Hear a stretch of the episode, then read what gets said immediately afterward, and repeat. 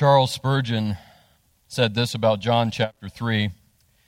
If we were asked to read to a dying man who did not know the gospel, we should probably select this chapter, chapter 3, as the most suitable one for such an occasion. And what is good for dying men is good for us all, for that is what we are and how soon we may be actually at the gates of death, none of us can tell. John 3 is indeed an amazing chapter, not just in the Gospel of John, but in the whole Bible. It's full of just riches upon riches of important truth, life changing truth, and it centers around this encounter between a very unlikely person to come to Jesus, another rich and religious person, Nicodemus. Nicodemus and Jesus. The whole chapter is just full of their conversation, layer upon layer of treasure and riches. And because of that, we're going to take two weeks just to uncover and unpack uh, what is in this encounter. It's just way too much to try to do in one service. So two parts of this one encounter in John 3. And today we're going to look at John 3, verses 1 through 9 in particular. John 3, 1 through 9. I just want to encourage you to go ahead and find your way to that passage in your copy of God's Word. John 3, 1 through 9. And God's Word says, picking up in verse 1, There was a man from the Pharisees named Nicodemus, a ruler of the Jews. There's an ancient Jewish text called the Talmud, and it functioned as a running commentary on Jewish history and law and customs and culture. And Nicodemus was actually mentioned in that document as being one of the richest men in Jerusalem of that time and in that day. And we know from this opening verse that he was a Pharisee, which means he was an expert of the law and a highly respected teacher of it. And where it mentions he was a ruler of the Jews, that meant that he was part of the Sanhedrin and served as a high court judge. Think Supreme Court justice in our context. I mention these details because I want you to be aware of that and, and keep that in mind as we go forward because knowing that, knowing his background, that's going to show us how bold and significant Jesus' statements really were to Nicodemus. How, how absolutely astounding they would have been to him, considering that he was a person of the pedigree that he is, that he was, his credentials, his experience. Keep that in mind as we go forward. Verse 2 says, This man came to him, to Jesus, at night and said, Rabbi, which is definitely a term of honor and respect and recognizing authority. Rabbi, we know that you are a teacher who's come from God. For no one could perform these signs you do unless God were with them. So, this is a pretty good way of coming to Jesus, right? This is a pretty good thing that Nicodemus is doing, and what he's saying is right. I mean, he being a rabbi himself, a Pharisee himself, wealthy, uh, lots of years on Jesus. I mean, Jesus, remember, he was still a young man, humanly speaking, and Nicodemus was definitely much older than him, and yet he addressed Jesus as rabbi. I mean, that right there was pretty striking. He didn't, didn't have to do that. He chose to do that. And he says, We know. And who's he talking about? It's hard to, to really tell, but it's likely that he was referring to a group within the Sanhedrin, a group of fellow Pharisees that maybe weren't ready to accept him as the Messiah, but weren't ready to dismiss him entirely either, like others were already doing. They saw something in him they couldn't deny, something supernatural. Could be that he was just saying it's commonly known, it's commonly talked about, that, that you're not just some ordinary radical from the desert coming in to start this movement. There's something more going on here. Whatever he meant by that completely, we're not sure, but we do know he was admitting and acknowledging that there was a work of God going on here. So, I mean, this was very complimentary, very, very full of honor and respect, and a good way of, of starting this conversation and this encounter. But look at what Jesus does. It's, he just goes straight to the point. He doesn't thank Nicodemus for those pleasantries. He doesn't give pleasantries himself in kind. He just goes straight to the heart of the matter, which is the heart. Verse 3 Jesus replied, Truly, I tell you, unless someone is born again, he cannot see the kingdom of God. Remember, he's talking to an insider. If there ever was an insider, Nicodemus was it. This encounter was right before an encounter that we've already talked about together in this series the woman at the well. That came after this. And with the woman at the well, an outsider, someone rejected by society and culture, Jesus started off a lot more tenderly than he did with Nicodemus. He was very gentle in how he started his encounter with her, he was very careful in his wording.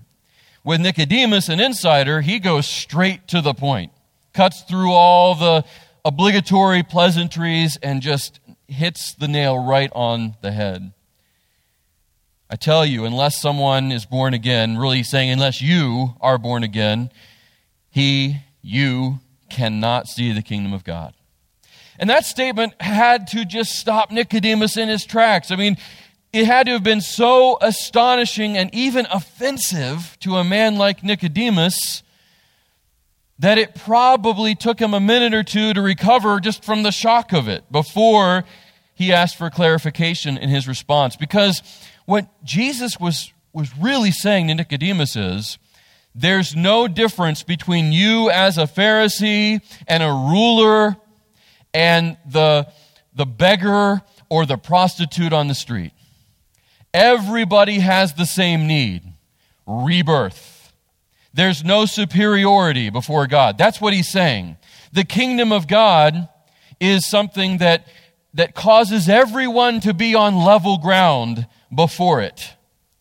So you, Nicodemus, are just as much in need of divine intervention in your life and a miracle of rebirth as so and so. Fill in the blank. Everyone that you're used to looking down on and judging and condemning, you're in the same spot they're in. Even though you are a ruling member of the Sanhedrin and wealthy and a Pharisee, it just doesn't matter.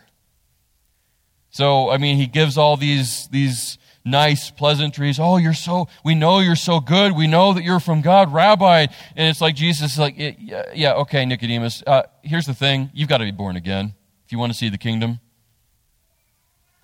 And I mean, just, just taking back, I mean, think about how Nicodemus would have been. The look on his face, the jaw dropping. And finally, he recovers and he says this in response, verse 4 how can anyone be born when he is old? Nicodemus asked him, Can he enter his mother's womb a second time and be born? And that didn't throw Jesus. He just kept right on going. Verse 5 Jesus answered, Truly, I tell you, unless someone is born of water and the Spirit, he cannot enter the kingdom of God.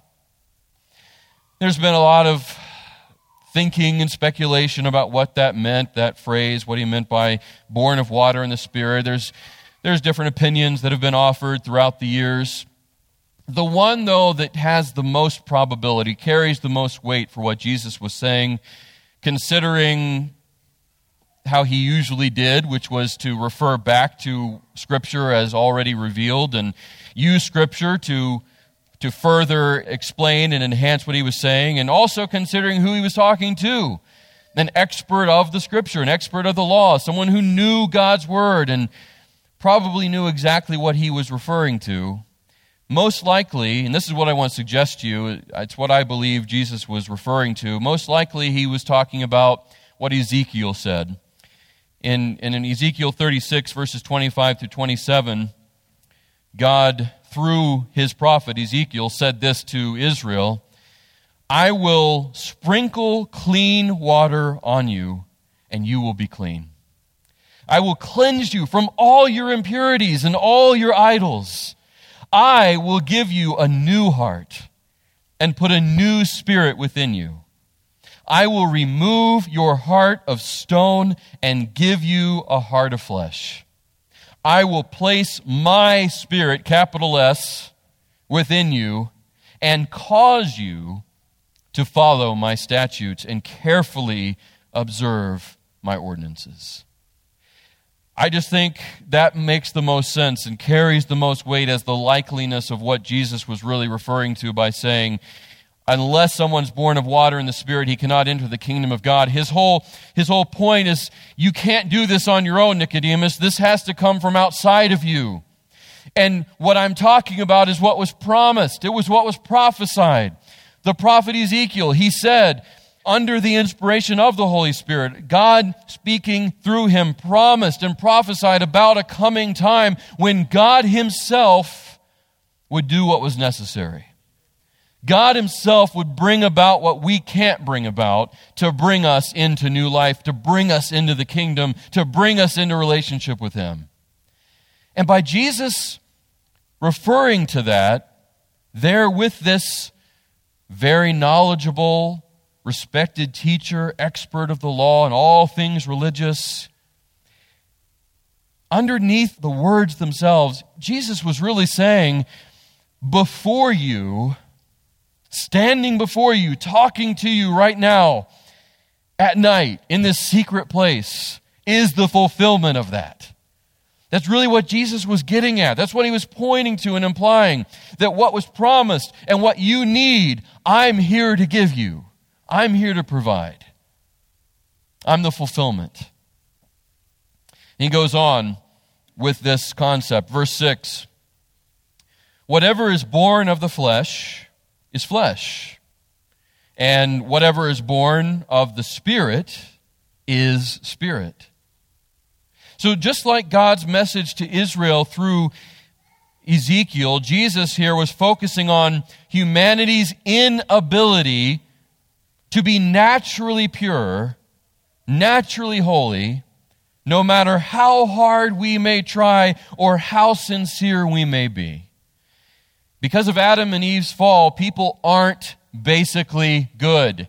Let's get that through our heads. Let's make sure we're all understanding that.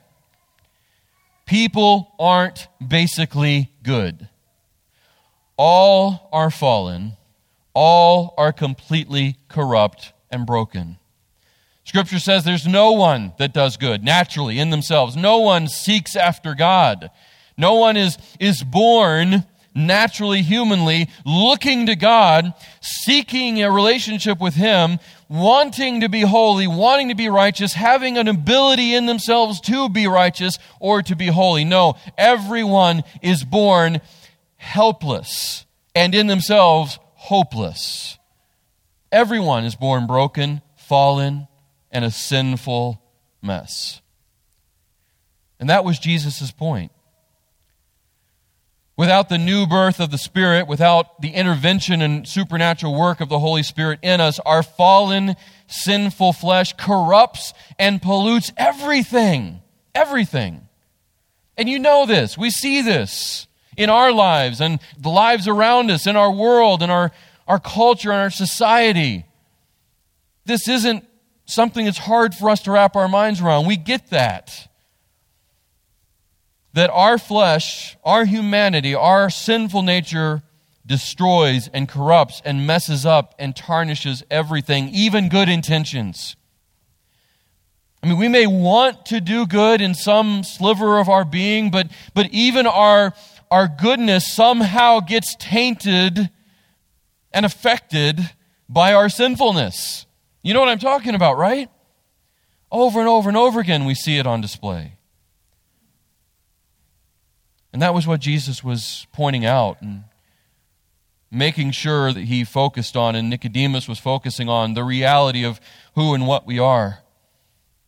But in contrast, a spirit born, spirit led person, even while still living in this flesh, in this skin of sin, even while living in our humanity, a spirit born, spirit led person can, can please God, can live their life in holiness before God.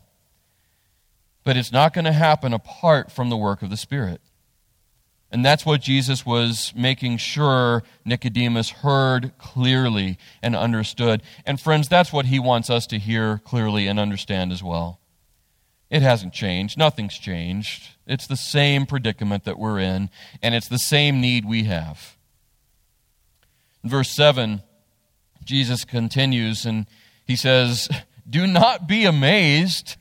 Do not be amazed. Do not marvel don't be astonished. Do not be amazed that I told you that you must be born again. But Nicodemus was astonished and amazed by this statement. Because he, like most of the Jews of his time, especially the Pharisees, which he was one of, believed that they already had, already possessed the kind of spiritual life and complete holiness that Jesus was talking about.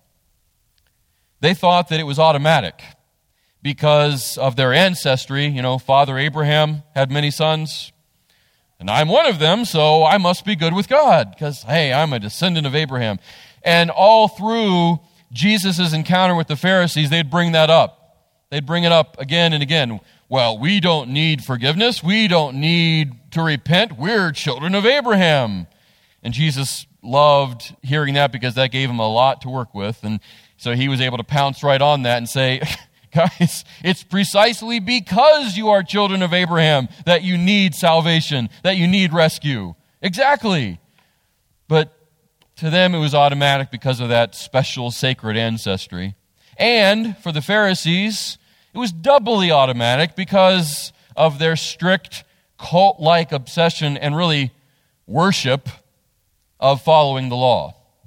So that's, remember, that's who Nicodemus was, that he's a product of that. He's a product of that philosophy and that understanding and having that perspective. I'm good. I'm all right. What, what are you talking about being reborn and needing to be reborn? I mean, I'm, I'm of the, the best stock of Israel. I mean, come on. I'm Nicodemus, Pharisee, high court judge. This is really strange to hear. No one's ever told me this before. I, I've never been told I have anything close to a need like this. What are you, what are you talking about? How many of you are um, to the point of obsession with watching HGTV and all those remodeling shows? At least somebody admitted it. One honest person. Okay, yeah, get, get a little more brave. All right. Yeah, uh, HGTV, I mean, I, I despise it uh, personally, um, because all that happens is, uh, you know, I, I, start looking at all that th- these other people are doing, and and then I, I start to feel really horrible. Um, and so just forget HGTV. But my wife likes some of those shows uh, that are on there. And I mean, for a long time now, there's been HGTV craze. It just seems like it's everywhere. And Joanna Gaines and all her stuff. I mean, she's probably not on there anymore. But you know, all these little life hacks and house hacks that you can do and, and these, these ways of remodeling on a budget. And, and I mean, it's just all the rage and has been for quite a while.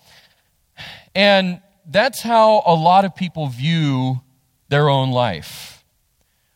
Kind of like one of those remodeling shows on HGTV. Like, hey, you know, for the most part, we're okay. We're, we're good. Uh, might need a little adjustment here, a little adjustment there. This, this slight change would be okay over here.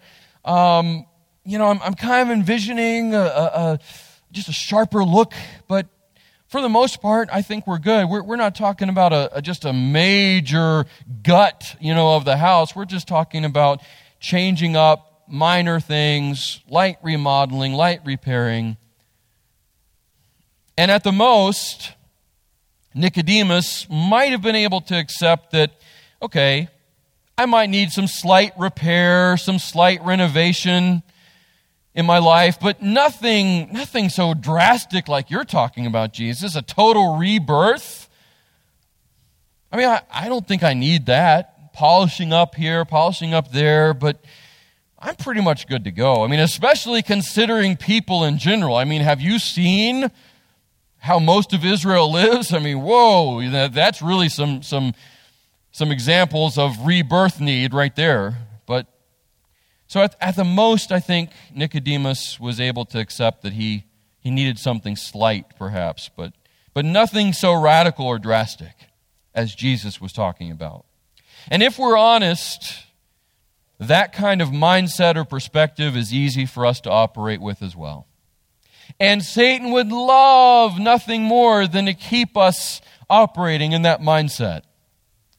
Do you know that you know that Satan loves religious people? Loves religious people. Because as Nicodemus is an example of and so many others, like Simon the Pharisee that we just talked about, very religious, very rich, the rich young ruler, rich and religious, he loves that because we are able to convince ourselves by being religious that we're good, that, that we're good to go, that we don't really need radical rescue. Because, after all, we're religious. You see, religion has this very nasty ability, this nasty tendency to keep us from the very one that we need for our rescue because it convinces us we're okay. And religion also employs and uses and draws from our own morality, our sense of morality. And so, what it does is it, it kind of traps us without even realizing we're trapped. It's a very subtle thing.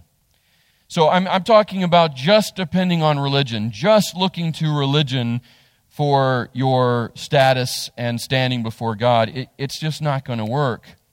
And it's going to actually do the opposite of what you think it's doing. It's going to keep you from God and take you farther from God rather than bringing you closer to Him.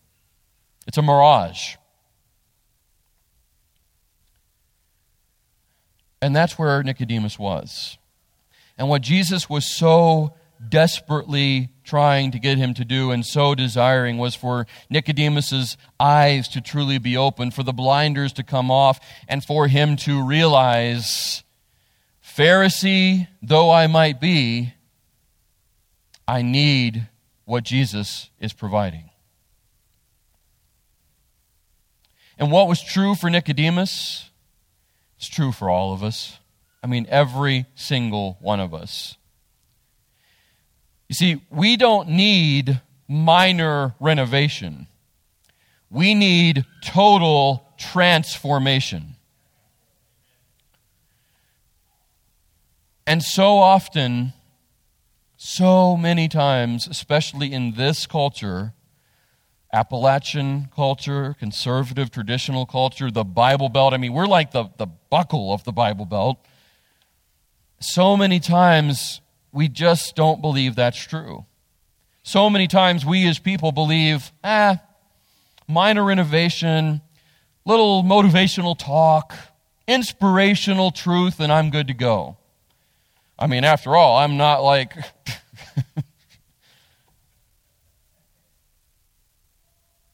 we don't need minor renovation. We don't need polishing up. We don't need reaffirmation of just how good we really are. No, we need total, radical, complete transformation. We do need to be, you know, we need our house to be gutted and just to, to be re- completely remade. That's what we need. And that's exactly why Jesus came. It's why he came for Nicodemus. It's why he came for you. It's why he came for me. Jesus didn't come to make us better. He came to make us new. And there's a big difference. Big difference. You know the difference between taking something old and making it better. You know, there's also, in addition to the remodeling and slight renovation craze, there's also this kind of push for restoration work, you know, like taking an old chair and restoring it, taking an old dresser and restoring it. And a lot of people love to do it and they're really good at it. But there's still a difference between restoring a very old thing and going out and getting something entirely new. There's a difference, right? We know that. And so Jesus didn't come to just to make us a better version of the we or the me or the you that we already are. He came to make us completely, entirely, utterly, drastically new. And that's what we need. 2 Corinthians 5:17 says, "If anyone is in Christ, he's a better person." Nope. He is a new creation. The old has gone, the new has come. That's what Jesus came to bring us, and he's the only one that was able to. He's the only one that could. He's the only one that can make us new. And that was the ultimate point that he was making in his talk with Nicodemus, in his encounter with him. That was the ultimate point. That's why he went straight to that point. He didn't mince words. He didn't spend time with the empty pleasantries. He just went right to the heart of the issue, which was Nicodemus's heart. So, Nicodemus, I'm not going to waste any time. I'm going to go right to your heart because it's your heart that needs remade. It's your heart that needs rescued. It's your heart that needs reborn. You need to have your heart beating with the same heartbeat that I have, that, that is the heart of God. And you're not going to be able to do that yourself. Remember Ezekiel's prophecy, Nicodemus? Remember what Ezekiel was talking about? A new heart, heart surgery that, that God Himself would be the surgeon for? That, that heart that would be able to finally seek Him, that would finally be able to actually do what He wants you to do. Doesn't come from you, it doesn't come from your mother, it doesn't come from Father Abraham. It comes from what I am here to do and what I alone can do. That's the ultimate point that he was making. And we'll see more of that uh, next week. We'll see more of that ultimate point, that, that main point, really, as Jesus unpacks that even further next week. But let's finish up this portion of the passage for where we are this week. Let's look back at verse 8. Still completely connected to what Jesus has already been saying about the new birth and and uh, that which is you know flesh produces flesh and that which is from the spirit produces the spiritual life can't come from you, it's got to come from outside of you. And he says this in further explanation, verse 8 The wind blows where it pleases, and you hear its sound, but you don't know where it comes from or where it is going. So it is. In other words, that's exactly how this works. So it is with everyone born of the Spirit, the Holy Spirit. Jesus' point was that while we observe the obvious effects of the wind, we can't fully comprehend it, how it works. We can't control the wind, not fully. I mean, we might try, and we, we are trying in our day and age for sure, certainly more so than they ever would have. But we still, we can't control the wind, and we're never going to be able to.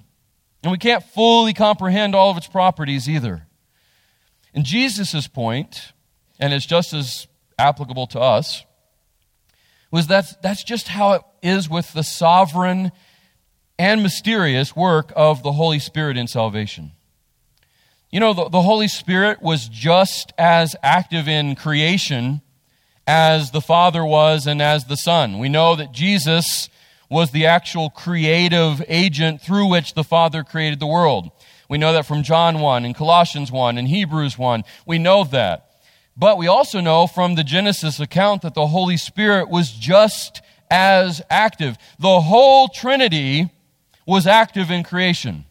The Father willed and decreed the creation. Jesus did the creating itself. And then the Holy Spirit, we know, was somehow mysteriously stabilizing it all. He was applying that divine creative work that God willed and that Jesus carried out, he was applying it and stabilizing it on the earth itself. And friends, here's the thing that we often forget the Holy Spirit, just like at creation, is equally at work and active in salvation, just as much as the Father and the Son. It's the Trinity working together in our salvation, just like He did with creation of, of all that we see and know. And so, just like we can't fully understand what the Holy Spirit did at creation, but we, we know He did and we, we accept that He did, it's the same thing in salvation. We can't fully comprehend the way He works, but we can't ignore the miraculous, life changing effects of His work. Amen? I mean, think about your life. Think about the difference that, that you know didn't come from you, that is in your life after you gave your life to Christ. Think about what you were and what you are. And when you think about that and you see what should be an obvious difference, if there's not, then you need to go back to the beginning. But when you see that, you know, I, didn't do that. There's no way I could do that. It came from God. So we can't fully comprehend the way He works, it's beyond us. He's the sovereign God of all the universe.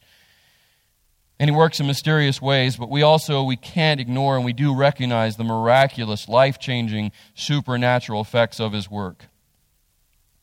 And we also know, as I just said, I mean, we can't produce his supernatural life giving power by our effort or ability. We will fail every single time. And and that, unfortunately, is why so many people are just so empty when they feel like they shouldn't be because they're looking for religion or they're looking for their own ability, their own intelligence, their own goodness to do what only God can do. We are totally at His mercy and dependent on His grace. Just like we're out in the middle of a huge windstorm, think of the derecho that came a few years back. You know, to this day, uh, our girls believe that as we were coming back from vacation, when the derecho hit, you guys remember the derecho, right? You remember exactly where you were when all that went down, the land hurricane that it was. So we were coming back from vacation when it hit, and to this day, they swear that they looked out their window and saw a man holding on to a rake being lifted up in the air. I mean, you ask them, they'll, they'll tell you, oh, yeah, we saw it for sure. They didn't see it. They, not at all. They may have convinced themselves they saw it, but they didn't see it. Now, it was windy enough to where, goodness, I, I, felt like that could have happened to me that day. I mean, I went out and it was, it was pretty intense. And you, you know what it is to be out in the elements and at the mercy of of the elements. You know what it is to be caught in a huge wind gust or a windstorm. There's really not much you can do when you're just out there in the open. And that's really how it is with God's work of salvation in us. We're, we can't do anything to bring it about. We can't do anything to cause Him to do a work in our lives. We are totally at the mercy of God.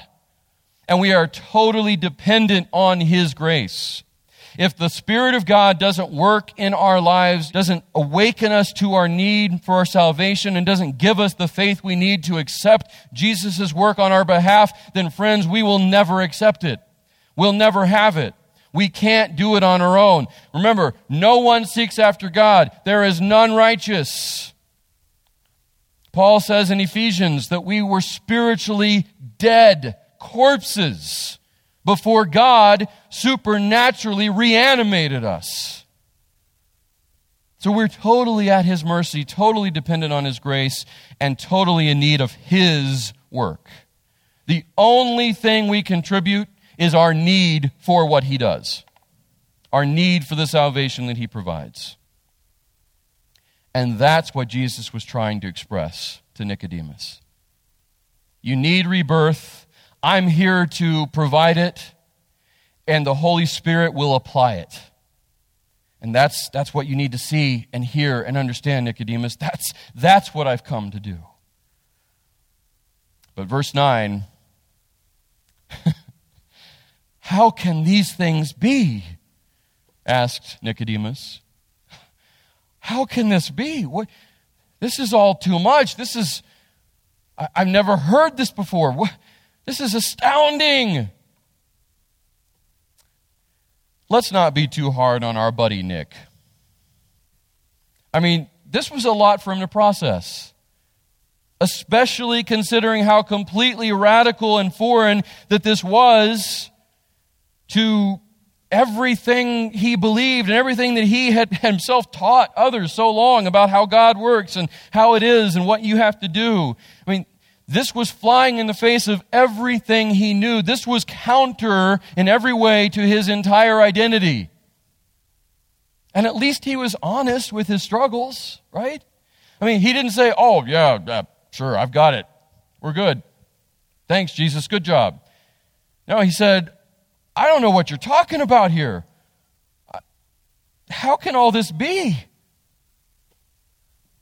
Next week, we'll hear how Jesus responds, which is more, you know, similar to how he did at this, this first half here, to the point, but also so loving, so full of grace and compassion and patience.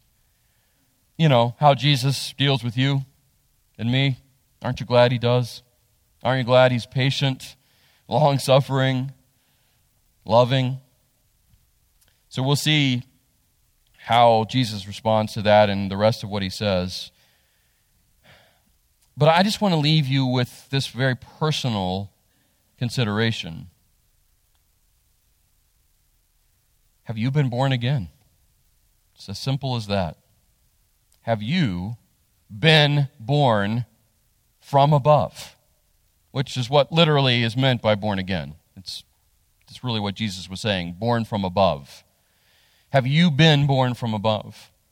Have you acknowledged and admitted that what you need to be right with God for all of eternity, starting now, that you can't do yourself? Have you acknowledged that you don't need a a minor renovation here and a minor renovation there. What you need is a total transformation. Have you ever acknowledged that in your life? And beyond acknowledging, have you ever taken that acknowledgement and that awareness and gone to the only one who can do anything about that, Jesus Christ? If so, great. Praise God. Hallelujah. Thank Him for that today. But if you have been depending on anyone or anything other than what Jesus Christ alone can do, then today is the day where you needed to hear this so that you can wake up and receive what He has for you. And that's something I can't do, and nobody else can, something you can't do. It's something that, that God has done and has for you to receive.